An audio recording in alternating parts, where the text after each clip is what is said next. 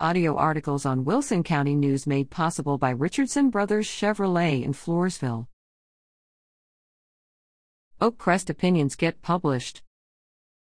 A total of 15 first graders in Mrs. Cabrera's dual language class at Oakcrest Elementary School are all smiles after seeing their opinion pieces published in the April 6 Wilson County News.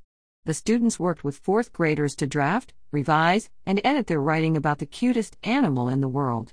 Great job!